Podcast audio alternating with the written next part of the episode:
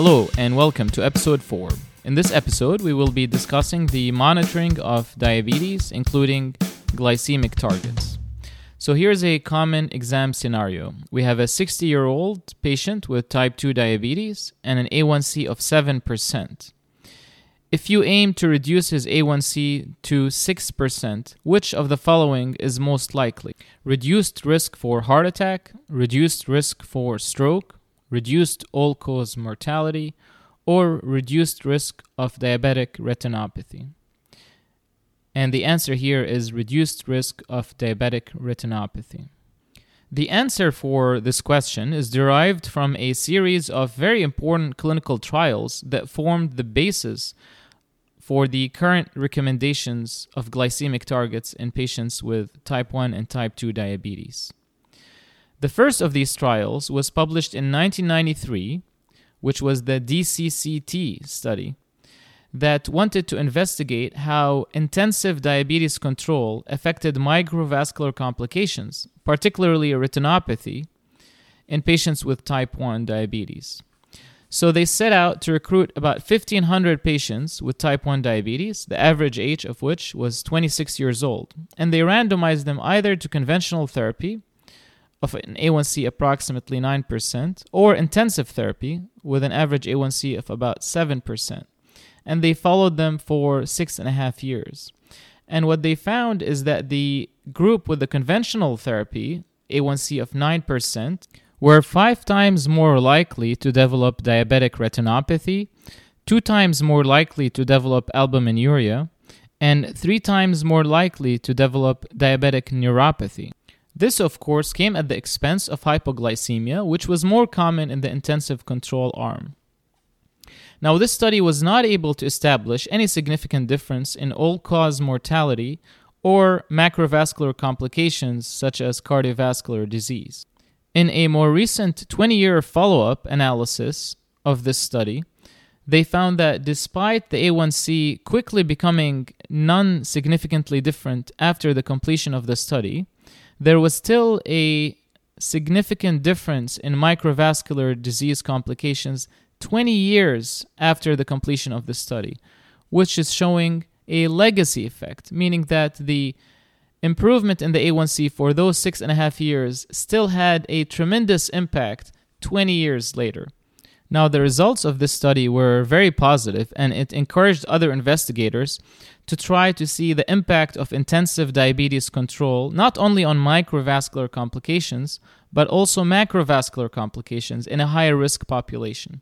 So, the UK PDS trial, which was published in 1998 and aimed to assess the benefit of intensive diabetes control, aiming for an A1C of 7 versus 7.9% using either sulfonylurea with insulin or metformin on the risk of micro and macrovascular complications. And it recruited about 5,000 newly diagnosed patients with type 2 diabetes, and they followed them for a total of about 10 years.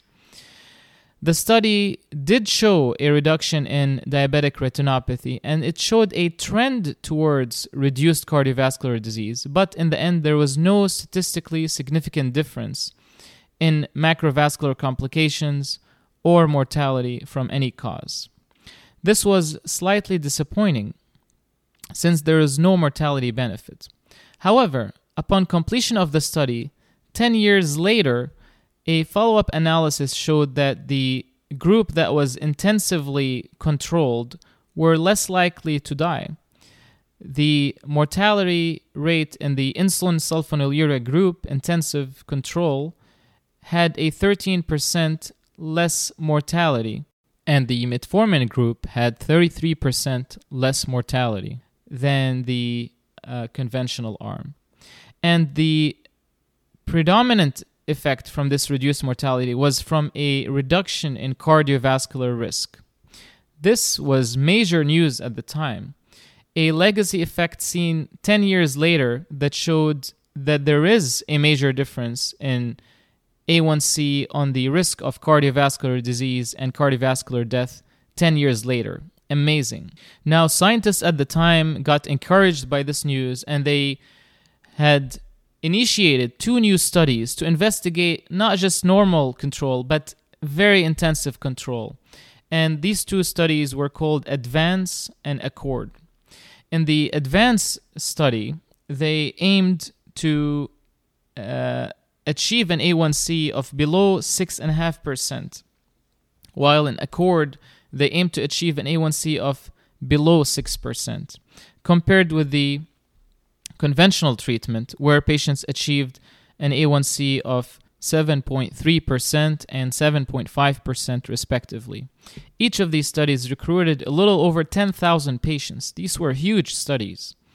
The ADVANCE study lasted five years, and they did see a reduction in microvascular disease, just like the previous studies, but unfortunately, they did not see any improvement in macrovascular disease or all cause mortality.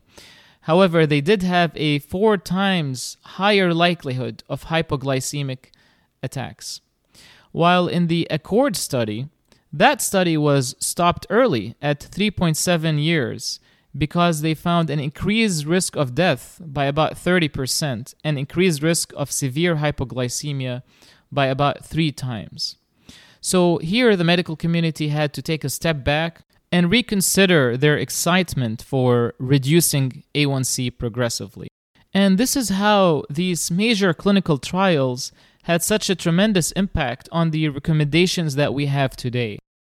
And you can only imagine what kind of results would they have had at the time if they had the SGLT2s, the GLP1s, the hybrid closed loop systems, and continuous glucose monitors that allow us to target a lower A1C and improve diabetes control without having the risk of prolonged undetected hypoglycemia that is theoretically causing the cardiovascular disease mortality. Nonetheless, it is these studies that form the current basis for our current recommendations for glycemic management in patients with type 1 and type 2 diabetes.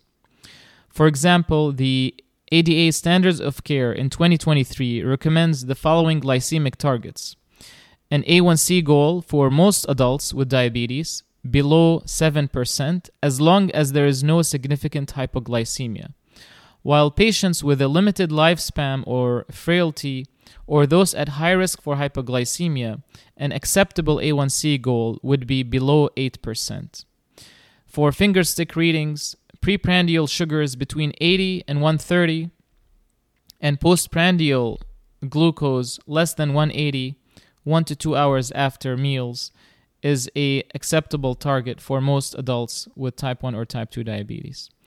While for continuous glucose monitor, which they do serve as a good surrogate for A1C and has have been shown to directly correlate with the incidence of these diabetic complications we mentioned earlier, the target uh, on the CGM are easily visible on the ambulatory glucose profile, and they include a time in range of 70% or above, and a time above range below 25%, low blood glucose 55 to 70 milligram per deciliter below 4% of the time, and very low blood glucose below 55 milligram per deciliter below 1% of the time the glycemic variability target should be below 36% for most adult patients.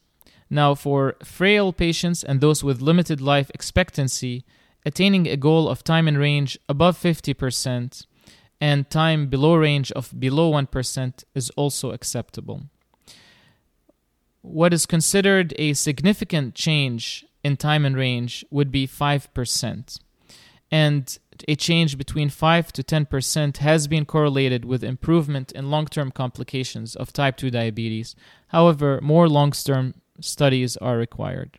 Now, in exam questions, when you're asked to comment about whether a patient is meeting glycemic targets based on his ambulatory glucose profile, based on the continuous glucose monitor reading, make sure you look at the dates and the percentage of the time that the CGM has been worn because a common trick on the exam is to give you a CGM reading for a patient that has only worn his CGM for 24 hours, and that is not a sufficient time to comment on the patient's glycemic targets.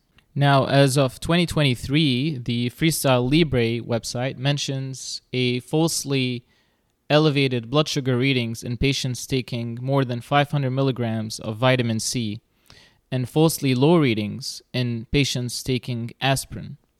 And the Dexcom website mentions inaccurate readings in patients taking hydroxyurea or Tylenol higher than recommended doses of maximum 1 gram every 6 hours. While the Eversense 6 month subcutaneous monitor has been shown to be affected by mannitol or tetracycline administration. In the next episode, we will be discussing inpatient glycemic targets for patients with type 1 and type 2 diabetes. Thank you for listening.